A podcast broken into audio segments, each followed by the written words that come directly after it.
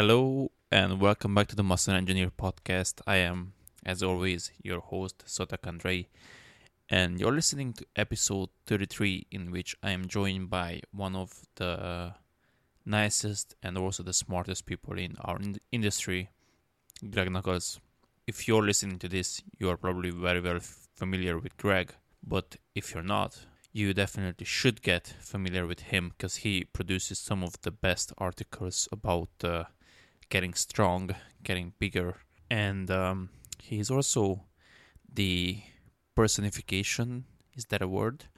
So he personifies or he exemplifies what it means to not lose the forest for the trees because he can write like his squat guide for example is like i don't know 30,000 words 50,000 words something insane like that but when he goes on a podcast he can also like give you a 30 second or 1 minute summary of the things you should really focus on in. So he has always been just a huge role model for me in that sense um, you know whenever i uh, i try to talk to someone about a topic i try to really uh, focus on the big picture uh, because that's really what greg is uh, so good at. So really like him. I really look up to him.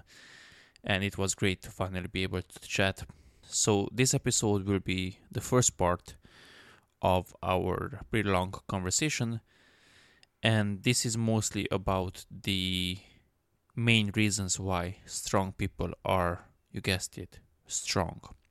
So, we go into genetic factors, we go into environmental factors that might be contributing to uh, their strength, but we also go into some personal stories about Greg, which I'm sure many will have been familiar with, but for some of you, hopefully, will be something new. I really, really liked uh, getting into his uh, early memories. It was really fun. So I hope you enjoyed this. And without further ado, let's hear from Mr. Greg Nuckols. Greg Nuckols, finally, thank you for joining me in the podcast. Thank you for having me it's a pleasure to have you on. Uh, I don't know how long we've, uh, in quotation marks, known each other. Uh, I think uh, I just got a notification like recently with Mike that it has been, I think, five years, and I for sure known you before him because I remember him from seeing him commenting on one of your posts. So it's been at least uh, six years, probably around 2013. Um, it was way back when you had the gregnuckols.com website. Oh, geez, that's crazy. That was forever ago. Yeah, then went into the Strengtheory and now stronger by science. So it's been a while. And um, so, yeah, it's great. It's great to finally be able to uh, talk. Well, it's not really face to face, but it's as close as we are going to get for for now. yes, sir. Okay, so um, I'm going to skip the usual introduction uh, stuff because I'm sure people will already be familiar with you. What I want to start with instead is your first day at the gym because from what I heard, like I listened to uh, what's his name, T- uh, Travis Mash's podcast a while ago, and I recall him describing like your first day at the gym when you started bench pressing. But perhaps you should tell that story and how that uh, went and how much did you press that day? So Travis didn't actually see my first first time trying to bench. Um, when I was, whew, when I was probably eight or nine, probably eight. The the eh, probably nine. I don't know. Some somewhere in that general range. The uh, the the pastor at my church had a weight set down in his basement, and one time we were having like a, a youth event thing at his house. We were down in the basement. Uh, some of the older guys in the youth group um, were like in high school, so they were already uh, working out and like bench pressing for football, baseball, etc. And so like they were doing that, and I was like, "Oh, that looks like fun. Can I give it a shot?" They're like, "Okay, sure."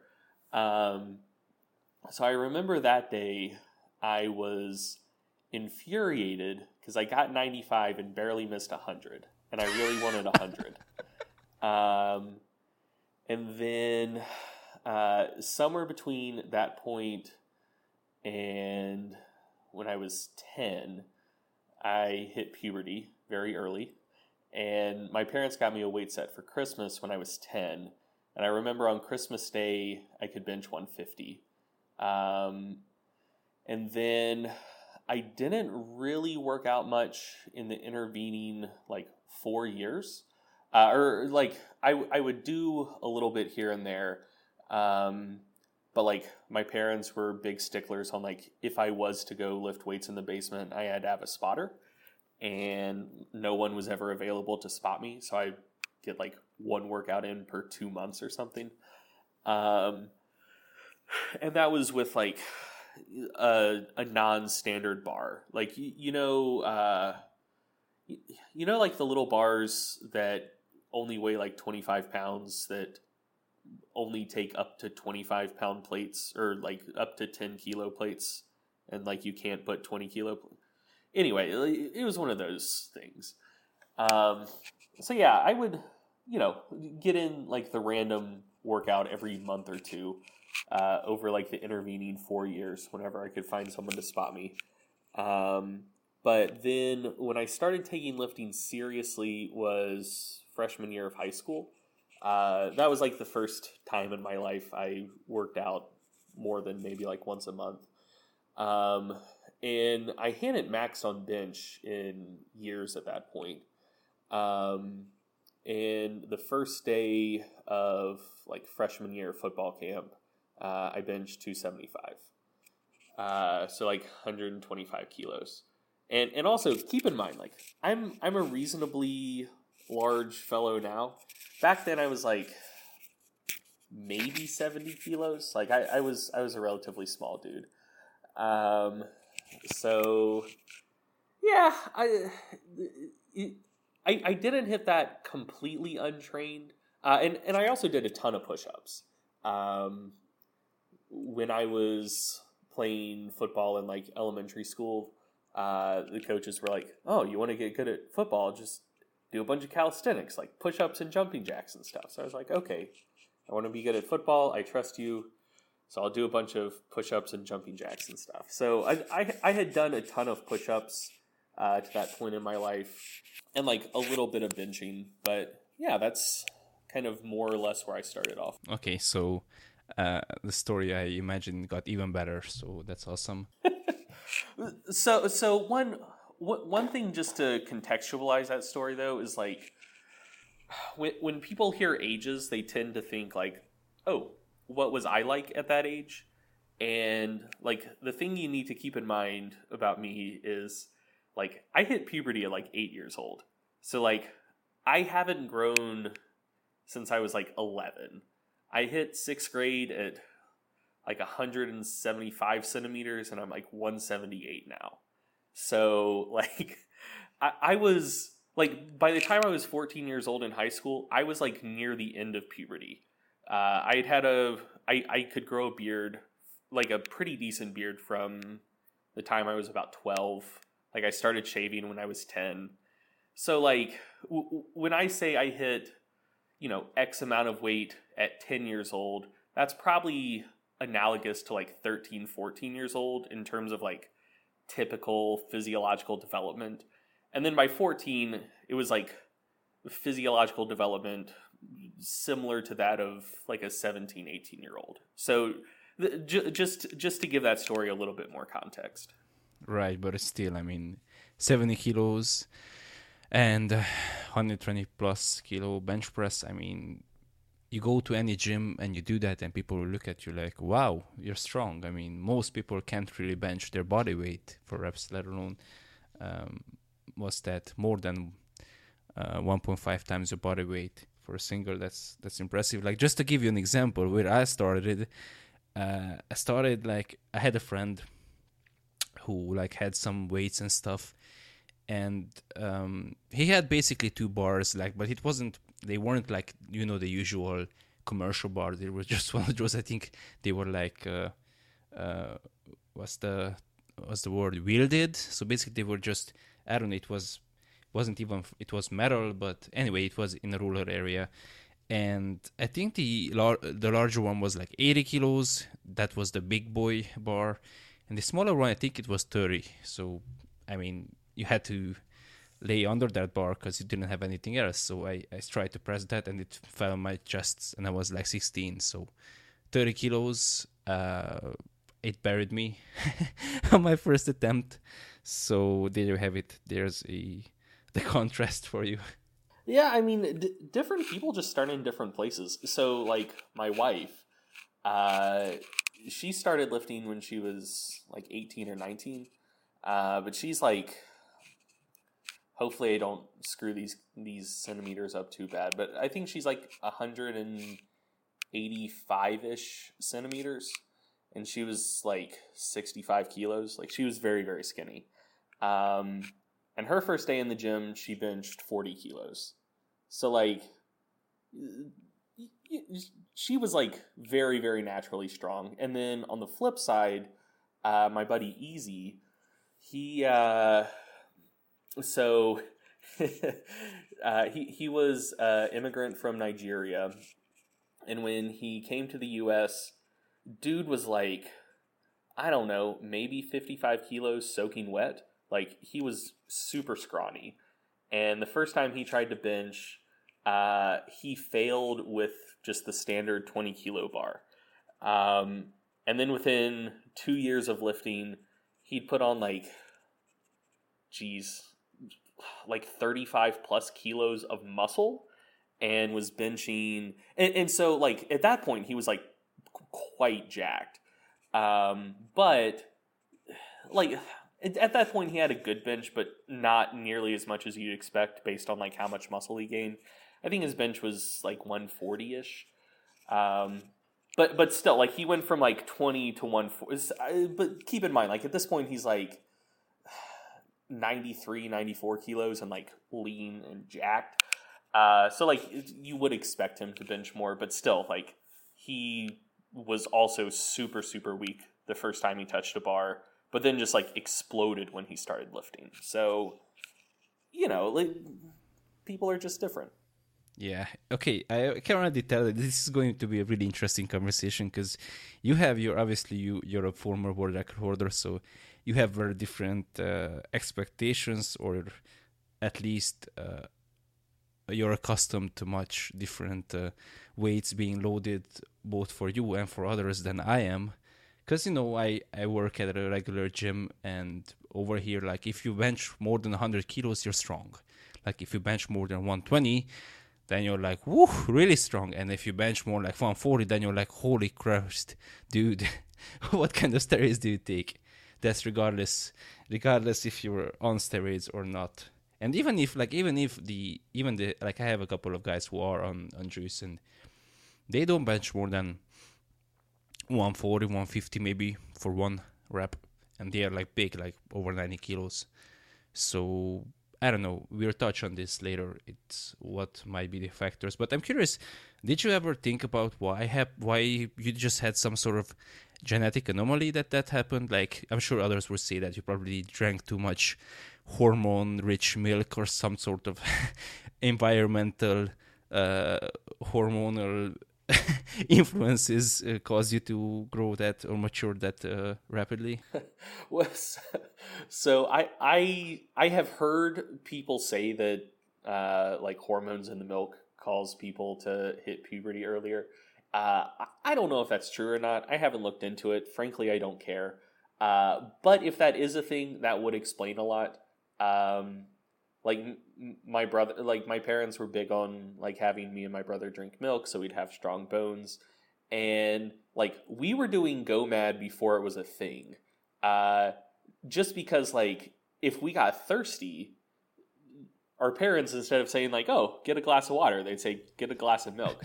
So like we, we were going through and and this was skim milk not whole milk so not like full classic GOMAD uh, but but we were both putting down like close to a gallon of skim milk a day from the time we were like eight or nine years old.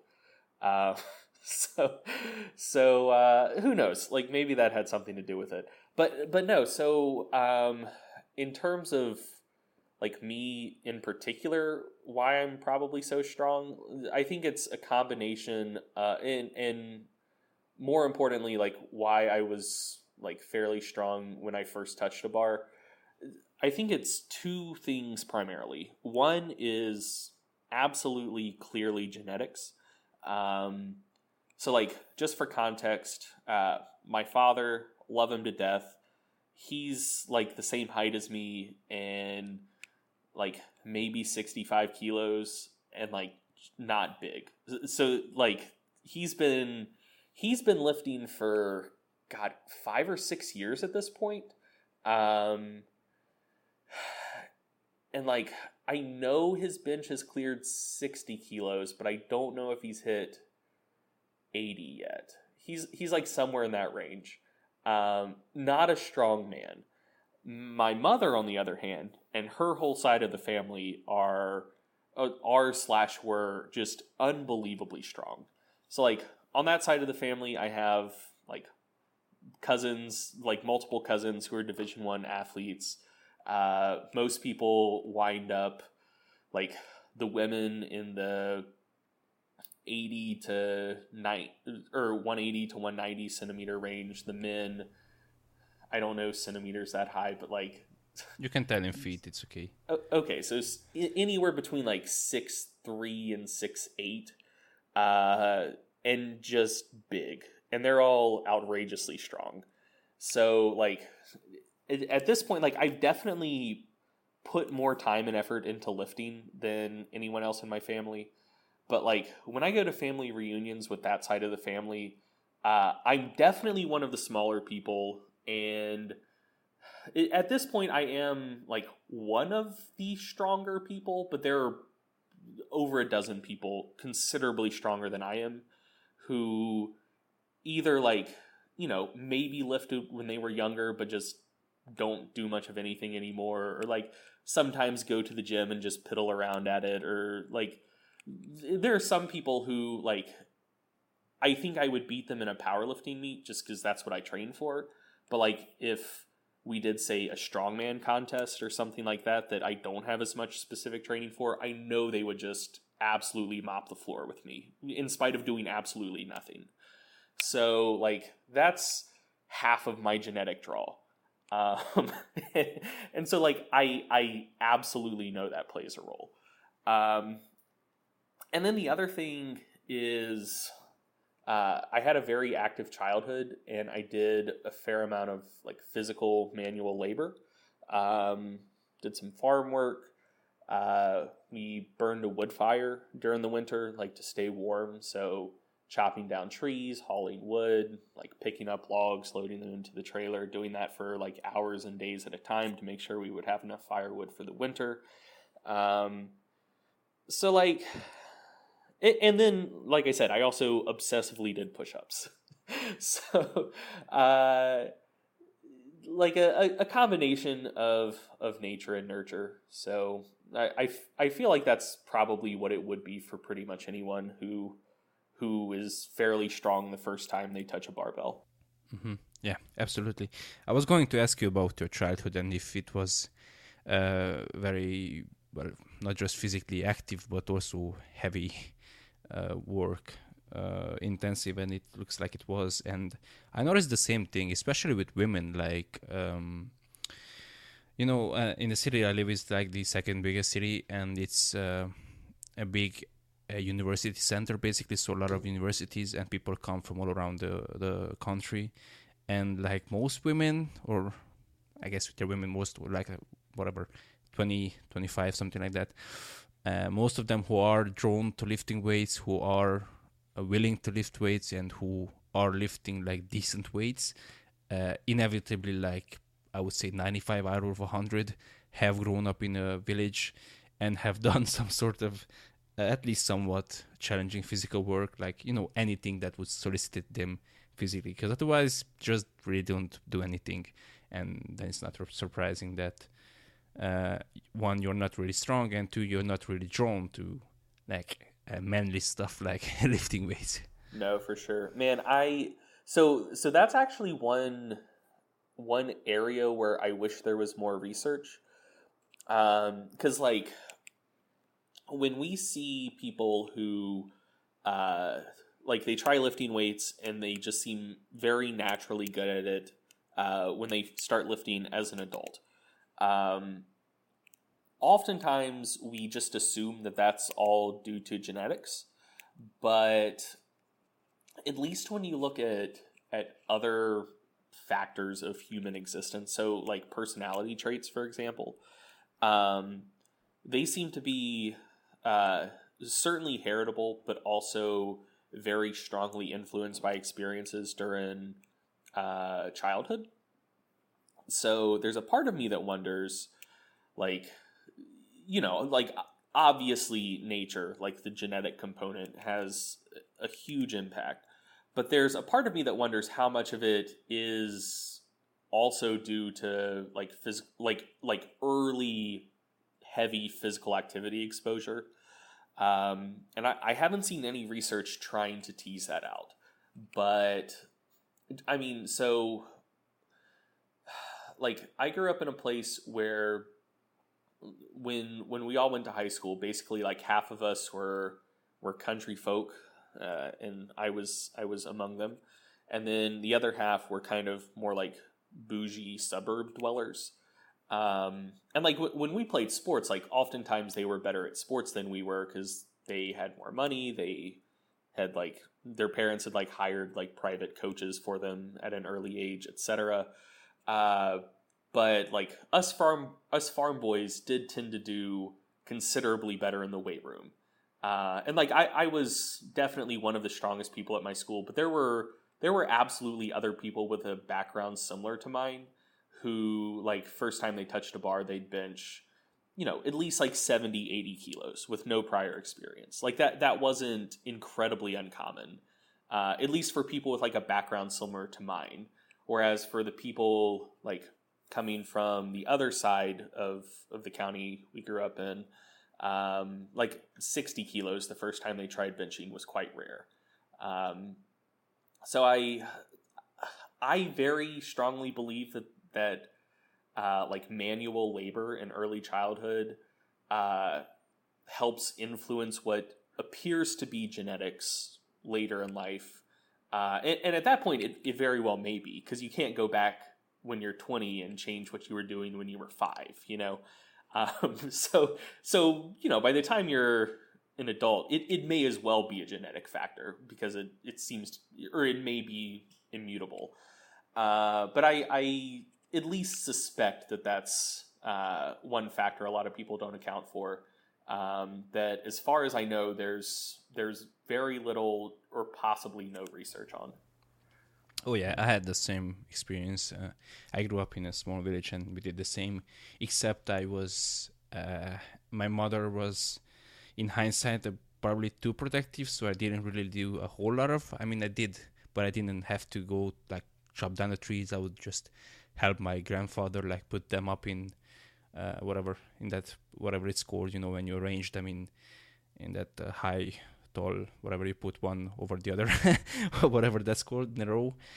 And uh, yeah so i i was kind of left out of that and probably that's why i was kind of weaker. But yeah i have the same experience. There were a couple of guys who like were just naturally tr- strong and they they just worked. And uh, as far as the uh, nature versus nurture. Like I just posted like two days ago on Instagram that uh, it was a quote from Seneca, and basically it was that I feel pity for you because uh, you never known uh, adversity and you don't know how strong or whatever you don't know no one knows what you're capable of not even you something like that and i was i was mentioning that in my caption that um, like almost all the people I respect, who I look up to, I admire, um, I agree with, or I can get along with, basically, um, all have ha- had some sort of rough childhood, either physically and or mentally. Like maybe they had a father who left them, maybe their mother left them, maybe they had a, a brother or sister they had to take care of, and uh, they just basically became stronger both mentally and physically. And I guess they become more conscientious because um, I noticed that I, I am, I think, more conscientious than the average people or the average person, I guess. and I tend to be annoyed by by uh, non-conscientious people. You know, who the people who um, my age or younger who just seem to party and uh, don't really take life seriously. I mean, that's just my perspective. That uh, by the time you're like 25, you should be um, aiming to have some sort of goal in life. I mean, if you're 16 and you, or you care about partying and drinking, that's cool. But at 25, it's kind of, you know, you should be past that point, I guess. But anyway, my point is that uh, I think that conscientiousness has the influence of um, of their childhood, and I guess the same can be extended to physical uh, attributes and traits. Man, I, I I don't know how we get along then. uh, I, I I would say I had like a physically strenuous childhood, but not like a tough one at all. Uh, and so I, I've taken the Big Five personality test, and I'm extremely low in conscientiousness. oh, I I absolutely am. Um, I only get stuff done because I set hard deadlines for myself and then kill myself to meet those deadlines because so like I hate missing deadlines but I'm not good at motivating myself at all without a deadline. Hmm. But isn't that like a sign of conscientiousness like I think the people who are really non-conscious don't even bother setting a deadline, you know? Like they just don't care. Or perhaps I just misunderstand what it I I think conscientious people tend to be more like self-motivated. Um and like don't miss deadlines just because they don't procrastinate in the first place. Yeah, I'm I'm pretty bad at I mean, I postpone my um I, I think it I did I uh, was it you or Mike I, I, I, talked about with this? I was mentioning that I uh, kind of postponed my my uh, thesis for a while and then just uh, had to start because it was already late. But and he said either was you or Mike said just you know just start one day and write something and the next day write something a bit more and so on and so forth. Uh, wasn't it you who mentioned something like that about writing? Some some something I have said less with like an end product like a thesis and more just like to develop skills as a writer is just to make sure you take time to write something every day. Yeah anyway it could be could be uh, someone else i'm thinking of. Okay so we already pointed out that uh, this big catchphrase genetics uh, accounts for a lot of uh, variability we see between people. Um, what what is it or uh, what exactly this means uh, when people say genetics. What, why is it that I don't know, uh, world record holders, for example, can squat 250 plus kilos at 80 kilos, meanwhile most people are stuck at whatever 120 or under 150 for sure.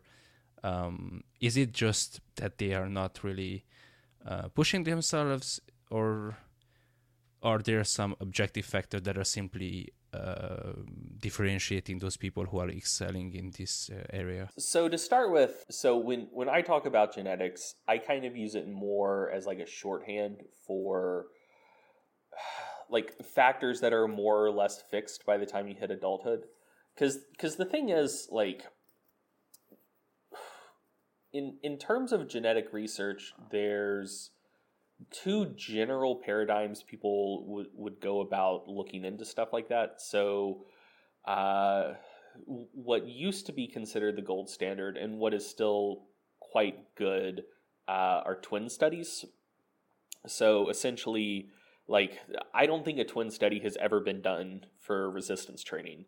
Um, but how that would look is essentially you, you would get multiple pairs of twins uh, put everyone on the same training program, and then see like how closely the gains of each pair of twins matched like within itself. So if if something has very strong uh, like if, if something is very very strongly influenced by genetics so let's say height for example um, if you get pairs of identical twins uh, maternal twins they'll almost always be, you know, within like two centimeters of each other height wise. uh, typically closer than that. So, like, you can look at that and say, like, okay, this is a trait that is very, very highly heritable. We know that, uh, like, nurture has an impact as well. So, you know, if someone's like severely malnourished during childhood, they won't grow as tall. But for the most part, especially like twins living in the same house, they receive similar nurture. They wind up to be pretty much the same height. Um, versus something with uh, that's like not not as heritable. Um, so I'm trying to think of a good, of a good example. Obesity. uh, yeah. So that's actually not a bad a bad example. Um, so susceptibility to fat gain uh, during overfeeding. Um, Claude Bouchard did some studies on that back in the day, and like the the heritability of height is something like 0.9 plus, um, with like zero being no relationship and 1.0 being like perfect relationship seems to be exclusively due to heritable factors. Uh, I think susceptibility to fat gain during controlled overfeeding, uh, the heritability of that is something closer to like 0.6. So still quite heritable, but not nearly to the same degree as height is. So there it seems like nurture factors and like lifestyle choices, blah, blah, blah, certainly make a, a bigger difference.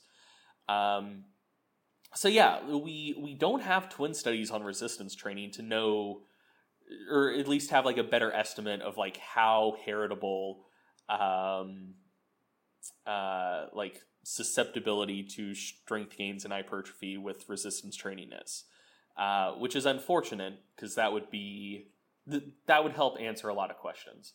The and that that kind of so that sort of experiment takes kind of like a macroscopic view of things where you say here's two people who we know have not identical but very close to identical genetics. Let's see if when they're exposed to the same intervention or when we take the same measurement on them, if, th- if those two outcomes are very, very similar. Uh, and then on the opposite side of things are just individual gene studies where they genotype people, look at specific genes that are theorized to have an impact on whatever physiological variable you're interested in. Uh, have a bunch of people do the same intervention and then look at uh, different allele variants for the same gene and see if like the people with the quote unquote good version of the allele had better outcomes than the people with the quote unquote bad version. So, for example, the ACE gene, um, there's like a, a, a copy of that that seems to promote strength gains and hypertrophy and also allow people to like make the same or greater progress with less training volume than people with the quote unquote bad version of that allele. Um, and there have been something like 21 individual genes like that that have been identified. Uh, I tend to think that that way of looking at things is a little bit too re- reductionistic and also not all that helpful. Um, because, like, if say if you got all 21 of those genes checked, uh, you would have a mix of like quote unquote good versions and quote unquote bad versions, um, just due to like the the variability of those different allele frequencies within the population. Um, so it, it wouldn't give you unambiguously good news or bad news. So it wouldn't be all that useful for you. But those studies do show that yes, there are specific genes that we can identify that do seem to influence either like baseline phenotypic measures like muscle mass, power, force output, uh, or um, seem to sig- significantly modify the outcomes people get in response to training. So, you know, that's very clear evidence that genetics do make like a quantifiable difference, which I don't think you would have to sell too many people on that idea in the first place. Um, but we do have like direct mechanistic evidence of that as well. Uh, so that answers the first part of your question. Um, the second part is you see some people who are just way bigger and stronger than others. Um, is it a, a, a difference in how hard they work or like what are some like quantifiable things that may be different about them uh, so i mean realistically there probably is a difference in how hard say like a world champion lifter trains compared to the average person in the gym. Um, because for one like that is their sport. It's probably a fairly large part of their identity probably a pretty large portion of their lifestyle revolves around it versus someone else who's just doing it for fun health fitness maybe to look a little better so yeah yeah like the world champion is probably training substantially harder than the typical person at the gym but i feel like if you normalize that so if you took the world champion and had them train with the same general volume and intensity as the typical person at the gym, they'd still wind up way bigger and stronger on average. Um, and if if you dispute that, find the biggest, strongest person at your gym who just kind of loafs around.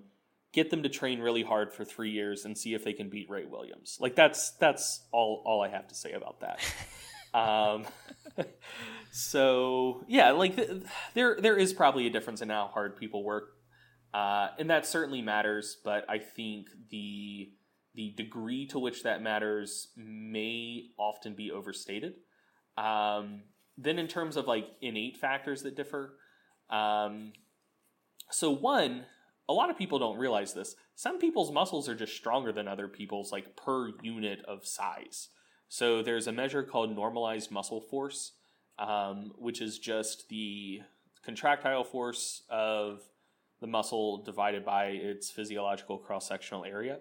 Um, and it that varies quite considerably between people.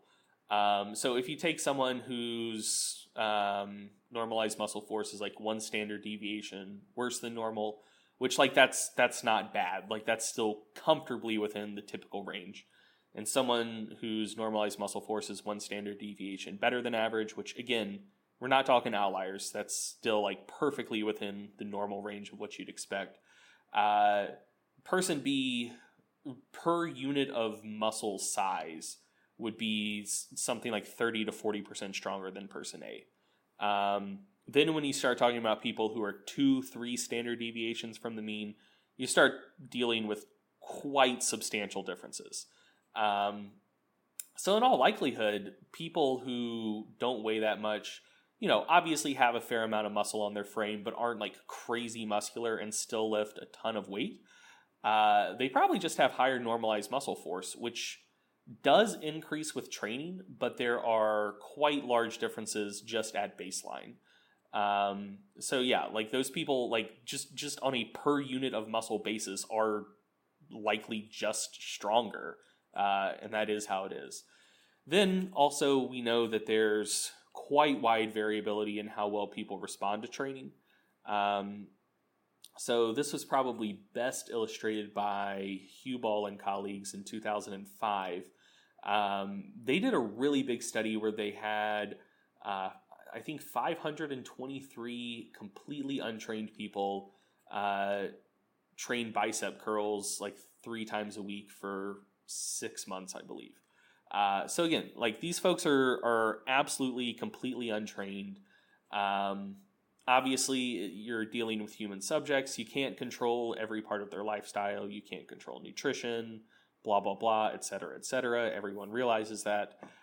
But when you look at the variability in outcomes, like they were large enough that no reasonable person would look at them and say like, "Oh, that's just because some of these people slept more or ate more protein."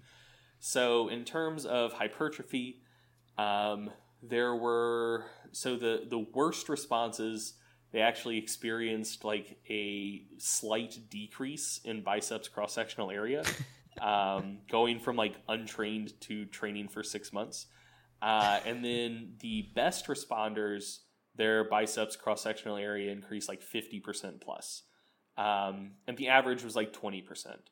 So you know, twenty percent increase in muscle size in six months. Like that's quite substantial. But then there were some people who were getting gains two and a half times better than what was average. Um, strength gains were similar. Uh, I don't remember what the mean increase in one rep max was. I think it was like 30 to 40% ish, somewhere around 30%. Um, and I don't think anyone actually got weaker, which is an encouraging sign. Uh, but with a mean of somewhere around a 30% increase, the largest increase was uh, like a twofold uh, change. So, you know, some people getting 30% stronger, some people getting literally twice as strong. Um, so again, yeah, like there there were uncontrolled factors in that study, as there were in every study.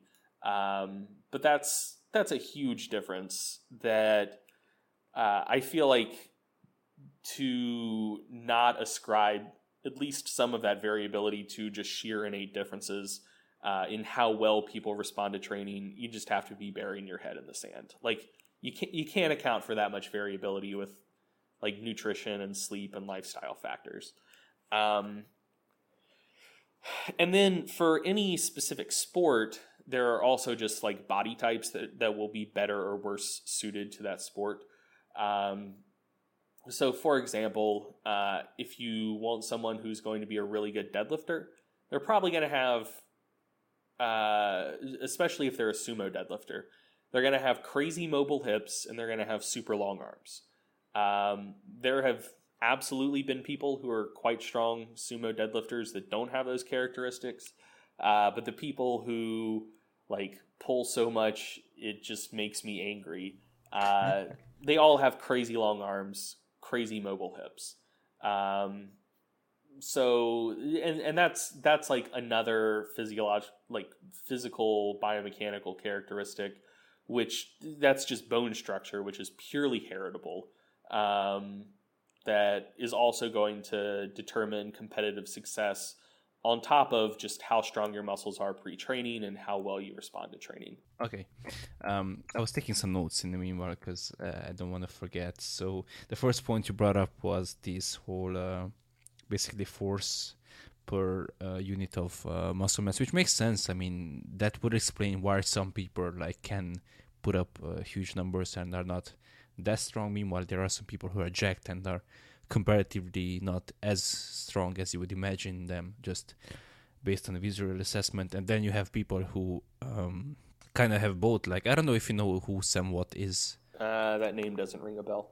Okay, so he was uh, a WNBF uh, world champion. He's like my height, six feet, so 183 and he was at 100 kilos uh, in contest shape, which I calculated is 28.3 fat free mass index, mm-hmm. which is a lot. uh, I'm around 22 if memory serves, so there you go.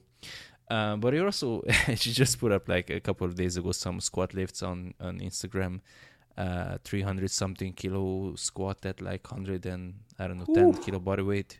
Yeah, so he, yeah, I mean he said that he's like five kilo under the IPF Masters record and like 30 under the IPF Open record, something like that. So he's basically world record or well elite bodybuilder and also like uh, elite powerlifter mm-hmm. uh, level. So he has both of those uh, fields covered. He, uh, he he picked some good parents. And the second point I wanted to bring up, which is that you said that you know you have to be really uh, uh, delusional to deny it. I mean, I have this discussion in the gym. Like, I don't know why some people they are so hard to accept this uh, differentiation that if someone else can do it, then well, one is the idea that if someone else can do it, then I can do it too, which is not true. But also, if I can do it, then no one else can do it, which is equally, equally not true. like sometimes I whatever see something on Instagram, I just show it to someone, and another guy who's like Nathan Williams, another one of those crazy uh, black guy freaks, um, just crazy insertions, but also huge muscle mass. And I was showing it to someone, and she was like, "No way, that guy is natural." And I was like, "Why not?" Well, uh, she said that. Well, you go ahead and eat like him. And do you? I was like, do you really think that was make the difference? Like what he eats or what I eat? I mean, look at his insertions. Fucking let's start at his waist. I mean, mine is like one meter higher. like what am I going to do to change that? Yeah, I mean, what what what I always tell people is like, you know, imagine you could go back in time and devote every waking moment of your life to basketball, do you do you honestly think you would be as good as LeBron James? And most people reasonably would say no because they're not idiots. And then it's like, okay, so why do you think just through sheer physical force of will you can be as good as people who are equally elite in this other physical pursuit? Like, why why does that logic not translate? Uh, and when you explain it in those terms, then people like a light bulb might come on. But yeah, like it's, I, I think, I think people are. It, it, is weird because people have that weird I like egalitarian belief about the gym where in all other areas of life different people have different aptitudes and like you know you may be smart but like Einstein was smarter than you, and like that's just the way it is. And mm. Like if you just would have learned more math growing up, you would not have been smarter than Einstein. And like pe- people get that. Uh, but then as soon as you put them in the gym, it's like, well, okay, if anyone is better than me, they must be cheating in some way, shape, or form. Like in that, and people just don't apply that logic to pretty much anything else in life. And I think I think there are a few reasons for that. I think one. Um, that's kind of like what fitness marketing tries to make people believe where like you know every coach who uses before and afters as like a marketing thing uh, or anyone who's like selling a diet or training program uh, and they're like giving testimonials for like marketing material like they pick the people who do the best. Uh, and so like you're constantly bombarded with you know, here's someone who did this program and here's how strong they got. And by George, if you buy this program, you can expect the exact same thing. Uh, so like that that is messaging folks are constantly bombarded with. Two, I think that folks like the more emotionally invested people get in stuff, the harder it is to be rational about it. Um, so I, mean, so I was I was also just plain dumber back then. But like I remember when I was 19 or 20, um, and I was like starting to get quite strong, like world class level strong. Uh, like I believe, like yeah, like I'm I'm just getting here because like I just train way harder than everyone else, and they're all mm. just pussies. Uh, yeah. And like I was crazy invested in the sport back then. Like I, I still train, but it's not it's not like as big of a part of who I am now. And so I think I can look at it with a little bit more rationality than I could back then. Um, so, so I, I, think that's part of it. Where you know, if if if I use the the LeBron James analogy with someone who like maybe shoots some hoops now and again, but you know, being a great basketball player isn't a deep part of their identity. They can accept like, oh yeah, I'm just not as good as that guy. But then when it's something that matters more to them, they they want to believe it less because since that is like such a large part of their identity, I I think they feel as if that somewhat diminishes them because um, especially if that's like what they're deriving their self-worth from. And then i think part of it is uh, i mean just the fact that steroids are a thing.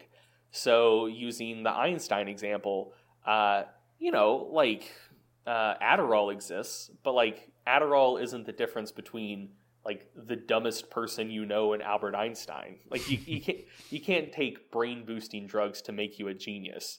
But like steroids are a thing and they make people a lot bigger uh, and a lot stronger. And so like you you know that that exists and so you can kind of give yourself that out with lifting that you can't in other aspects of life where there's not as as clear of pharmacological aid you know? Mm, yeah. Again so many good points uh, brought up. Uh, i remember at one point you said i don't know if it was in a podcast or in written form that you know uh, in other sports there's usually a big uh, a very well drawn line between professionals and amateurs. Like you can't just go on and whatever uh, play some football with Lionel Messi. You can't just go and play like tennis with Roger Federer. But hey, if you go to New York and I have a client who has been to Taylor Atwood's gym, he said, "Hey, you can if you want to, you can squat in the same squat rack with Taylor Atwood, for example, who is a IPF uh, uh, top three guy for sure. I mean, he's a world record holder in the bench press, if uh, I know it uh, correctly. So there you go. you can have uh, those things happen to you, and I think that's where these um, where the lack of limitation sort of uh, comes in. You don't see that clear distinction between yourself and that other guy, and it's uh, can be harder to accept. And also, uh, what you said about the uh, identity part, like yeah, um, I had this happen in Instagram like a year ago, two years ago. There was a 3DMJ guy, a 20 year old kid. Uh, I left a comment, something about whatever. I just congratulated him, and he had said that hey, you have amazing genetics, good for you, and uh, you have a bright future. I said something similar, and he was like, uh, he made a post that you know lately that I've been getting leaner. People have been saying that oh I have good genetics and it's all hard work. And even Jared Feather commented like, dude, like you have great genetics. No one is saying that you're not working hard. That doesn't take away from your work. It just objectively speaking, if you put in as much work as the other guy, you can go higher and that, that's all they're saying. They're not saying that you're not working hard. And uh, uh, on the other hand, I have in-person examples. Like I have a, a friend of mine who works at my gym, and he's a very good uh, natural bodybuilder. His entire life is uh, around bodybuilding. Basically, his diet is super strict, but uh, he's never going to be a world-class guy. It just doesn't have the insertion, doesn't have the muscle mass. I mean, it is what it is. So even with him, I had some discussions. I sent him some pics of whatever Cliff Wilson's clients and stuff like that.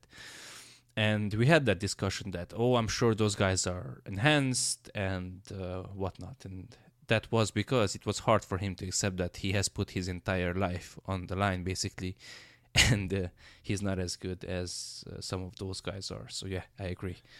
So so one of the reasons I talk about genetics and and heritable differences and like why there's such a big like like how and why there is such a big like dispersal in outcomes that people get is oftentimes like oftentimes the folks that bring up genetics just try to do it as a cop out like it's mostly people who are fairly weak and fairly strong and they throw genetics out there to diminish the work that someone else put in. Um like or or to justify why they haven't made any progress. Which, like, it could be entirely true that they got a really bad genetic draw and trained super, super hard. But in my experience, that's not typical. Like, it's often people who just kind of half ass it, and then anyone better than them just has great genetics. Uh, so I, I do think that, uh, and, and I certainly think that's the perception out there as well. That, like, folks who bring up genetics are doing it to diminish the hard work of others and to make excuses for their own lack of gains. So like I'm someone who like very clearly has good genetics for lifting and who has very clearly made gains throughout my training career. So I see it as like kind of my duty to talk about it because like I can discuss this stuff without people just being like, oh, you're just a jealous hater and you're bringing up genetics because you're exactly. weak, you know? But yeah, so I, I do I do kind of understand why someone would respond negatively to that because I I I think a lot of times when people do bring up genetics, it's not with entirely pure intentions. Yeah, so it's really hard to tell exactly what someone means, especially you know on Instagram. I kind of learned the hard way in like the past four, four five, six months uh, it's really difficult to properly express what you mean uh, without being misunderstood, especially on delicate or sensitive topics. So it's not the best medium. Yeah, it's really it's it's complicated because it's the stuff to talk about. This really really is because you know if you look, like I talk about the fact that just because someone looks great doesn't mean that they're a great coach because that's my livelihood and I face this every single day when I see, objectively speaking, idiots who are just clueless, just take steroids and get jacked and whatever. Now they're trainers, um, and basically they have people going. Uh, to work with them because they look good. And unfortunately, this seems to be more prevalent over here in Romania than perhaps in the US. Although I'm sure there are some parts where uh, it's the same thing going on. Now, on the other hand, if you look great and you uh, talk about the genetics, then people will also say, "But well, it's good for it's easy for you to talk because you got the good hand.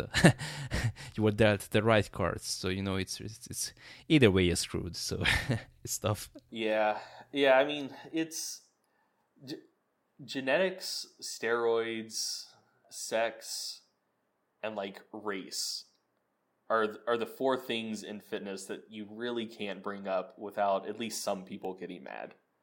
I think one of the reasons why bringing up race, genetics, or drugs is always so controversial is that like typically when people bring those things up, they are using it in a um, like they're they're they're not bringing it up with good intentions. Like they're not just trying to have a, a reasonable discussion about it. It it is more often than not to like attempt to discredit something that someone has done. Um, I think one of the reasons why sex is so controversial is that like men have fragile egos. like yeah. I, I, I think that's a fair amount of it. Where like if so, when you look at the literature uh, on a relative basis, it seems women gain about as much muscle and strength in response to training as men do. So, you know, men are on average bigger and stronger than women. But if a guy starts with 30 kilos of muscle, a woman starts with 20 kilos of muscle, they train for two years. If the guy puts on six kilos of muscle in response to training, the woman could reasonably um, expect to put on four. So mm-hmm. that's that's a twenty percent. Yeah, that's a twenty percent increase for both of them. Um, and so, like, man, any anytime I write an article or like make a post saying something like that, which like there's a tremendous amount of literature to back up. So if if, if you look at uh, a lot of the things that we believe very strongly in fitness, so like let's say the dose response relationship between volume and hypertrophy. Uh, the most recent meta analysis on that had, I want to say like 15 ish studies included thereabouts. Um, which like that's a decent body of literature. Like that's that's worth a statistical review. Uh, but when you're looking at like sex differences and relative increases in strength, there's like 80 plus studies. Like it's a huge body of literature. So like those are statements you can make very confidently. Um, but then like I still get uh, men and exclusively men um, trying to say like no that's bullshit men have testosterone women don't men get jacked women don't even gain muscle like it's all a myth. Uh, or people who like need me to swaddle their or to coddle their ego. And they're like yeah yeah well men are still bigger and stronger and like the absolute increase is still bigger in men so like yeah women still suck. And it's like yeah like men are bigger and stronger like look out at the world that should be obvious like you don't need me to validate that for you and like if if you took anything else away, like if if that was in question based on what you think I wrote, you just didn't read closely. So yeah, I, I think I think that's the reason that one's controversial. oh yeah, I agree, and that's why honestly I'm so annoyed when women are one they are advertised or by I'm annoyed by these idiot Instagram workouts like booty this and booty that like Jesus Christ for fuck's sake like uh, oh my god. Anyway but so i try to do this uh, at my gym at least i try to persuade women to stop dicking around with like banded body weight weightless crap like get a barbell get some dumbbells hop on the machines load them up heavy eat some protein don't be afraid to eat calories gain weight and gain muscle and you will look much better like oh man that's like half of my day spent each day and uh, i agree like uh, I can I know half a dozen of women at my gym who are like stronger than the average guy. Um, I have I have female clients who like do like deadlifts with more than most guys. So yeah, it, I agree. Nice. Yeah, man. Like the the fitness industry in general is shady, but like women's fitness is considerably shadier than men's fitness. Or I, I, I don't even know that I'd say shadier, just shittier. Uh, you see these women who are either either genetically blessed or they have been doing like proper lifting for like five years and now so all of a sudden they have discovered like instagram and uh, they have are promoting like bullshit workouts. And there are some women like bret's uh, girls um, many of them are good at highlighting you know at least some of the time that hey you know all the fluff work i do that's just great but here's all the heavy lifts i also do. And this is what has built my my foundation. And that's great to see. But uh i legit know some guy some girls who i know who their coach is. I know the guy. I know what workouts he programs for them. And then i go through the this girl's feed and all i see is this body weight bandit crap uh, and i'm like oh my goodness like why? You know? But hey it gets the like it gets the attention so. Yeah man i i feel like i feel like social media and, and instagram specifically overall has probably been a good thing for fitness because um, it, it helps it helps level the playing field. So back when back when if you wanted to get your message out to people if it was solely the purview of like magazines and a couple big websites then like they were the gatekeepers. And if they wanted to promote bullshit and you wanted to promote good stuff like you didn't have a voice. Um, so social media does help level the playing field and so you can get like more people can get good information to more people than they could before um, but yeah, there there are absolutely perverse incentives on those platforms where, um, so like, I do I do Instagram just for fun. Like, I have so many like business coaches or whatever like messaging me on Instagram, uh, messaging me on Facebook, and being like, hey dude i checked out your social media and like it's not optimized for business. You're you're burning so much money. Your instagram sucks. And it's like yeah it's not a business account. Like it's my personal account.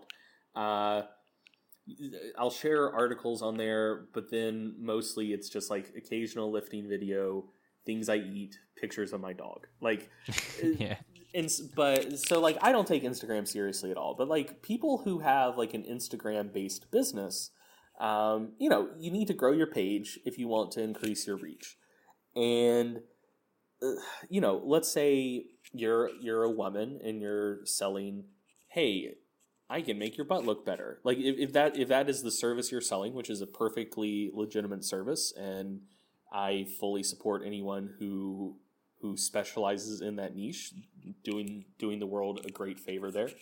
Um, you know, if if what you're doing is like squats, deadlifts, hip thrusts, uh, you can't just do posts of squats, deadlifts, hip thrusts every day. Like you could, but like people are gonna get bored of that. It's not gonna get as much reach, and so like, you know, it it can become a catch twenty two of like, do I put out good information or do I like constantly churn out quote unquote novel content that's going to do a do a better job with the algorithm. You know, um, so I, I, some people absolutely thread that needle really really well. So um, uh, Aaron Horschig, Squat University, like I think he does a really good job of putting out informative content. That's that's I, I quibble with him about some things, but for the most part, it's quite accurate. I recently um, have seen some stuff that's disappointing, but anyway, go on. I mean, I, I would I would say overall most of his stuff is quite good. Um, so he he hasn't had to like sell his soul. He's been putting out good information, and he's been able to like parlay that into a large audience, and at least from the outside looking in, what appears to be a, a quite successful business. Um, but you know that's that's hard, and I can't think of that many people who have who have done that effectively. Um, and certainly not in a niche as specific as you know I make your butt look better. You know, Bret. so it's it's tough, man, because you know, do you do, do you do you stick to the boring basics and limit your reach, or do you sell out a little bit to get a larger reach, and then the good information you do put out, then be able to get that out to a bigger audience? Like it's Yeah. it's tough. Yeah, I'm kind of in the same situation because um, I put out what I consider to be quality information, but I have been at 1400 followers for like two years. So there you go. Yeah, yeah, that's that's just kind of how it goes. So one um, genetic factor I wanted to specifically address is this structural uh, advantage uh, discussion or anthro- anthropometry. Um, just yesterday, I was talking with someone. I was mentioning that I'm weak, and he was like, "Yeah, but but you have long arms for bench pressing." I was like, "Ah, that doesn't matter that much. I'm just weak." and uh, I remember that you wrote an excellent article about this, and you know, you I think it was an article, and basically you said that um, you know some people have this idea that your reach or what you reach whatever your build your you have long arms for uh, deadlifts or short arms for bench press is going to make I don't know fifty percent difference, and you did the math, and it's a much smaller figure. Could you briefly address this? Let me preface this by saying I think it may be different for squat. Um, and just because if someone's built really, really poorly for squat, it could substantially affect their ability to like hit depth in a safe position. But to start with, let's just assume it doesn't. um, so the uh, the the total amount of knee plus hip extension torque you need to overcome when you lift is uh, like the resistance you're working against. So combination of weight on the bar and your body weight times uh, the length of your femur times the cosine of the angle of your femur relative to the ground. Uh, the reason you can just sub in length of your femur there is like basically the knee moment arm picks up where the hip moment arm leaves off. Um, so essentially, like if you're the the only thing you're really manipulating there is just the length of the femur, um, and so if someone's femur is ten percent longer relative to their height, then the uh, like actual joint moments they have to overcome to move any given external resistance about 10% higher at any given point in the lift. Um, and so, you know, like hum, human anthropometry varies considerably. You know, like some people are 140 centimeters and some people are 220. But in terms of like relative to your height, there's not all that much variability. Um, otherwise like humans just wouldn't work that well. So when when you talk about someone who has like outlier type femur length you're talking about someone whose femurs relative to their height is maybe like 20% longer than the typical person on average. You're not talking like a twofold difference or anything like that so if you just look at the the actual effects on the joint moments and and thus how much muscle contractile force would then have to increase to make up for it. It's not a huge difference, and also um, I don't I don't know that there's been work on this in humans, but at least in other animal species, muscle internal moment arms. So there we're talking like origin and insertion points and whatnot. Seem to scale uh, essentially one to one with changes in bone length. So basically, someone who has longer femurs would would tend to on average have longer internal moment arms for both hip extension and knee extension which would uh, essentially cancel out the fact that their femurs are longer in the first place um, and in fact when you look at uh, the research trying to that tries to like look and see whether like anthropometric variables affect squat performance um, the literature is kind of mixed uh, regarding whether femur length specifically or leg length in general um, affects squatting performance. So, like, there's a few papers that didn't find a significant effect, and there are there are a few papers that like found a significant effect that was quite small. Um, but basically, like, it, it doesn't seem to make a night and day difference. Um, but it it probably does make some sort of a difference. So the reason I said squat may be different though is uh, just like the positioning that that long femur specifically could make you have. Um, so you know if so some people their naturally strongest squat position is fairly upright every part of the lift looks like a normal comfortable position for them versus someone who has really really long femurs they have to basically get their torso parallel to the ground to break depth mm. probably have a little bit of spinal flexion going on in the process like at that point regardless of what the actual like joint torques are like you're just in a bad position. So like yeah. you're gonna that's going to have like an independent effect on how proficiently you can perform the lift, independent of what the actual like joint torques are. Um, right. But but that's probably less of a issue for something like bench or or deadlift. Um, but yeah, like so, w- one way that so the I think the complaint I hear the most after long femurs in the squat is, oh, I have long arms, so like bench just doesn't work for me. Uh, I don't buy that argument for a hot second because like you so like yeah like I, I certainly think that having longer arms does make bench more challenging but you can simulate the effect of having substantially longer arms by benching with a cambered bar uh, so a couple gyms I used to train at had a bar with a, a three inch camber, which would be like an eight centimeter camber.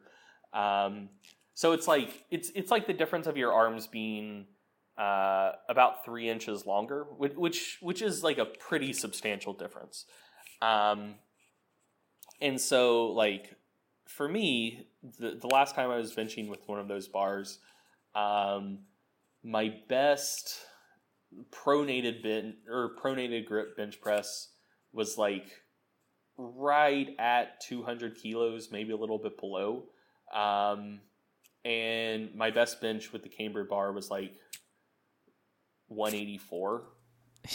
so yeah, like it made a difference. It made me weaker, but you know, it, it was less like, than 10% yeah, like my arms being substantially longer wasn't the difference between like 200 kilos and 150. Um, or 100. yeah, or, or 100. So, yeah, like I, or, or, you know, take someone who has really long arms and they're clearly built super well for the deadlift. Uh, you know, you could have them do deadlifts from like a three inch deficit and like they're not going to hit their old or they're not going to hit their PR from the floor, but like they're probably still going to be stronger than you, you know? Mm. So like you can you can kind of like simulate the effects of of differing limb lengths that way. Uh, and and yeah, like it makes a difference, but it it doesn't make the type of difference that would justify like the amount of blame people put on it. Mm-hmm. And you could still touch. You mean you could still touch your uh, bar to the chest, right? Yeah. It kind of brings up another separate discussion about body types and uh, another thing that people say, can't seem to grasp is that some people are just uh, like the best lifters are built for the sport and not the other way around. So the best squatters are sort of built for the squat and they haven't become best squatters because they um, somehow uh, basically we come back again to the same discussion that they also had the genetic advantage for it. Um, now with the bench press, for example, I guess for someone with very long arms, they would simply run out of like horizontal adduction before they could touch their chest, where the bar to their chest, I guess. Oh yeah, I mean that's that's certainly a possibility. And the same for the squat, um, but for those people in the extremes, uh, they should just probably pick some other exercises.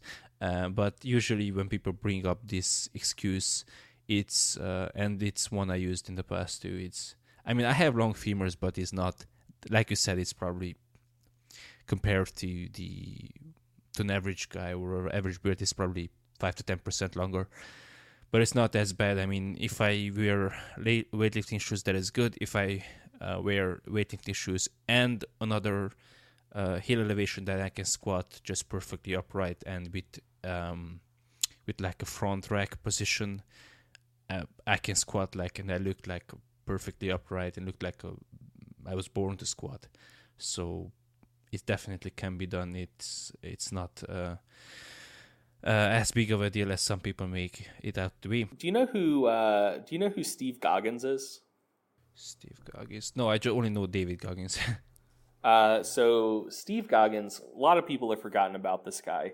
Um, he was, if memory serves, he was the first guy to squat uh, 500 kilos in in in equipped non-tested powerlifting. But still, like he broke that barrier. Like he's a legend of the sport. Uh, people forget he exists. They shouldn't. Dude was freaky strong. Um, but like, if if you go back and look at that guy's squat videos, like, dude did not look like he was built that well to squat. Like he had some long legs, and like to hit depth, like his his torso was almost parallel to the floor. Uh, like, dude made it work. And and for a modern example, um, you look at someone who was built really well for the squat. Uh, people have short memories, so people may not remember this name, but Carl Yngvar Christensen, uh, Norwegian guy, young dude, squatted like 480 or something uh, in single ply in the IPF when he was like 23 or so, like young. Um, had some knee issues, so he stepped away from the sport for a while. I think he's trying to make a comeback as a 120 or a 105 though. Um, but anyway, like dude, dude had an absolutely gorgeous squat. Someone who does not have a gorgeous squat is Blaine Sumner, but like he's the best in the world by a considerable margin. And also, if you look at Blaine's squat, like none of his squats look hard. Like I, I've I've talked to him about this. The reason he doesn't squat more than he does is because the IPF doesn't allow uh, bars other than like a standard power bar at a meet. Like if, if Blaine was allowed to squat in single ply with like a 25 kilo squat bar, I bet he could squat like I don't know, probably not quite 600 kilos, but probably not too far off. Um, I mean, like he has training lifts with 500 that make it look like the bar is completely empty. But anyway, like his squat again, like doesn't look good. Like he he's not perfectly built to squat by any means. Um, but just from you know practicing the movement as it works for him and just getting outrageously strong, he still squats, you know, 550 kilos or something ridiculous like that. Or uh, I, I think I think it's like 530 or 525, whatever. It's it's some absolutely ridiculous number. Yeah, without getting stuck too deeply into this, um, where do you think this balance lies? Because I try with myself, with all my clients, to find the most beautiful looking squatting for them. Because I have this idea in my head that you know I'm we're mostly squatting to build bigger quads, so I don't want them to have their back be the limiting factor, for example. Um, where do you think this balance lies? You know, I, I feel like this may drive like sciency people listening to this podcast crazy, but I don't I don't think that's a bad heuristic. Like if if you've if you've coached a lot of squats and you know what a good squat looks like, I think there's just kind of a it's like it's like the United States Supreme Court's definition of pornography. Like you know it when you see it. Um and like if a squat looks good and if the subjective feedback from the client is that it feels good, it's probably good. Um, and yeah, that that very much matches my experience. Like when so a ton of people send me videos asking for form checks, and I should tell them all no because I realistically don't have time to look at them all, but I do still look at them all. Um, and like the advice I give is purely based on like, okay, I've seen hundreds of thousands of squats. I see how your squat looks right now. I think if you did this, it'd make it look better. Um, and like, and and people ask like, oh, like biomechanically, why is that? It's just like, I've coached a lot of squats. I just think it would look better and feel better. and more often than not, I'm right. Um, but yeah, it's it's it's kind of more of a subjective thing than an objective thing. Like sometimes it looks good, sometimes it doesn't, and and sometimes like a particular squatting style will look good for someone, and that same style doesn't look good for someone else. So, um, like I've had a couple clients with like really really long femurs that for them like a very hip dominant squat looks like natural and graceful with their build and if I try to get them uh, to like a more knee dominant squat, the amount of forward knee travel that it necessitates just like they can get in that position, but it just doesn't look like any successful squatter I've ever seen before. Because um, like most good squatters, like their knees do come past their toes, but they're not coming past their toes like 20 centimeters, you know? Uh, so, so yeah, like but like a more like upright quad dominant squat may look very good for someone who's built differently. Um, so yeah, like I, I, I really think just getting reps, practicing coaching people, uh, getting their subjective feedback, like just asking them what feels good, and then kind of like building that mental catalog of like, okay, with someone who looks like this and a squat that looks like this, here are changes that'll probably help it look a little better and feel a little better. I don't think that's a bad way to go about coaching the movement at all.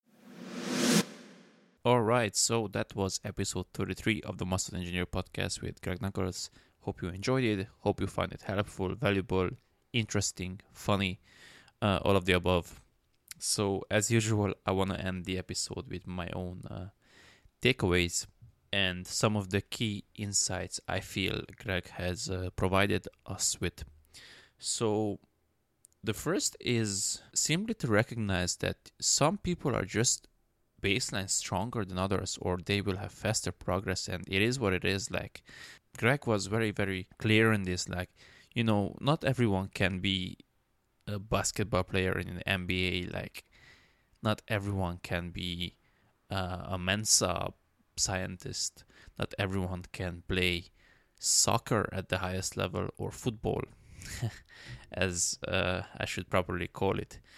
And uh, for sure not everyone or anyone can be an IPF world champion or a WNBF world champion in bodybuilding. So as much as we don't like acknowledging that because we are, guess, a bit more emotionally invested when it comes to lifting and our physique and stuff, it's just reality and you just have to get over it. The second point I want to highlight is um, the impact of build or structure anthropo- anthropometry, to use a fancy word, on your strength. Um, now, Greg mentioned that on the extremes, there is definitely a very big impact. So, if you have a super, super, super long femur and super short torso, like you just have to bend over like crazy to hit a squat, you probably shouldn't really squat. And um, if you check out my latest Instagram post about what I consider to be the best quad builder out there, I also touch on this very issue there. But outside of those extremes, like if you're talking, I don't know, maybe a 10% difference from the mean, from the average, it really doesn't matter that much. And there are things you can do to overcome that. You can raise your heels, you can uh, maybe pull from a block so you don't have to pull quite from the floor. You can use some sort of um, closer grip, wider grip, touch lower, touch higher on your chest. There are many ways to to overcome this. You can use a higher incline, for example, instead of a flat bench. What I am trying to get to here is that your build is probably not the reason why you're weak like me. It's just you're weak because you're weak. and the solution is to just get stronger, period. So I hope this uh, comes across as a positive message because this, this is definitely intended as such. And the third and final point is something that perhaps um, will be missed by many because it wasn't the main talking point, it was just sort of a, a side tangent we touched on. And this is something that I have probably mentioned already, and I will mention till the end of my days, which is that women can get strong, women should get strong. Uh, women can build muscle and women probably should build muscle because muscle is not just aesthetic, it also has a ton of functional roles, which I plan on doing a separate podcast on. But the main um, uh, message from there is women can build, relatively speaking, just as much muscle as men. Now, the starting point is higher for men, or the baseline levels are a bit lower for women, depending on how you want to look at it. So the absolute amounts will be a bit lower. However, relatively speaking, if a man puts on 10% of his body weight in muscle, women can do the same. It's just it's going to be a lower amount. Women can definitely build muscle, so don't dick around with ping dumbbells and banded dildo pushbacks and you know uh, assisted pull down, push downs, and whatever the hell Instagram women do these days. Go do your heavy lifting.